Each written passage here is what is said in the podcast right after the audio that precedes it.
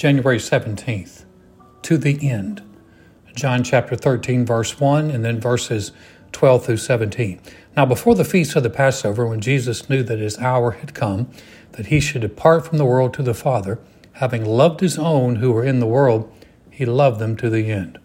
So when he had washed their feet, taken his garments, and sat down again, he said to them, Do you know what I've done to you? You call me teacher and Lord, and you say, Well, for so I am. If I then, your Lord and teacher, have washed your feet, you also ought to wash one another's feet. For I have given you an example that you should do as I have done to you. Most assuredly, I say to you, a servant is not greater than his master, nor is he who is sent greater than he who sent him. If you know these things, blessed are you if you do them.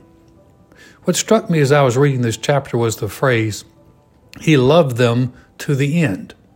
Jesus was facing the most difficult situation he'd ever encountered. The scripture tells us that God had put all things into his hands. He knew that he would be facing the cross in just a few hours. You would think that anyone with a mission of this magnitude staring him in the face would be looking for some time away from people, some alone time, some time to gear up and steel himself for the massive undertaking of the cross. But instead of sending the disciples away, he loved them to the end and washed their feet everyone's feet, which included Judas.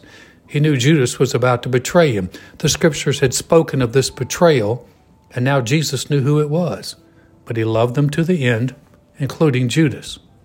Remember that the job of washing feet was a low level job typically reserved for the least servant in the house. But Jesus washed their feet and then shared with the disciples why he had done this for them.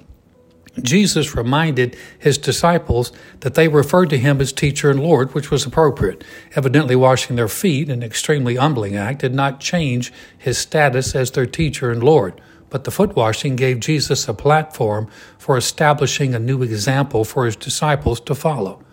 If the Lord and teacher could wash their feet, then they should wash one another's feet. This is a prime example of leading by example. If Jesus could do this for them, then they could do this for one another. Actually, they had an even better reason for washing the feet of others. Jesus outranked them. They were the servants, not the master.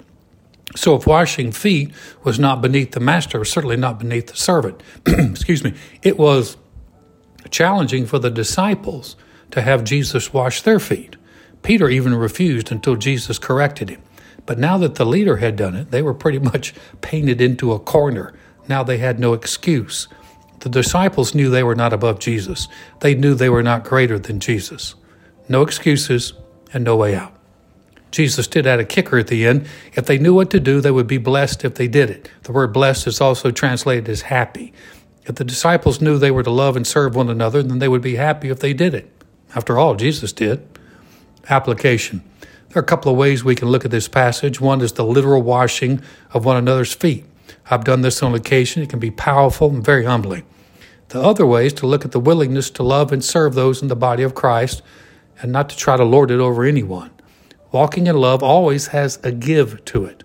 I wonder how many problems could be solved between believers by adopting a more humble position. Jesus washed the feet for a reason bigger than creating a church tradition. He was establishing a church position, the position of a servant.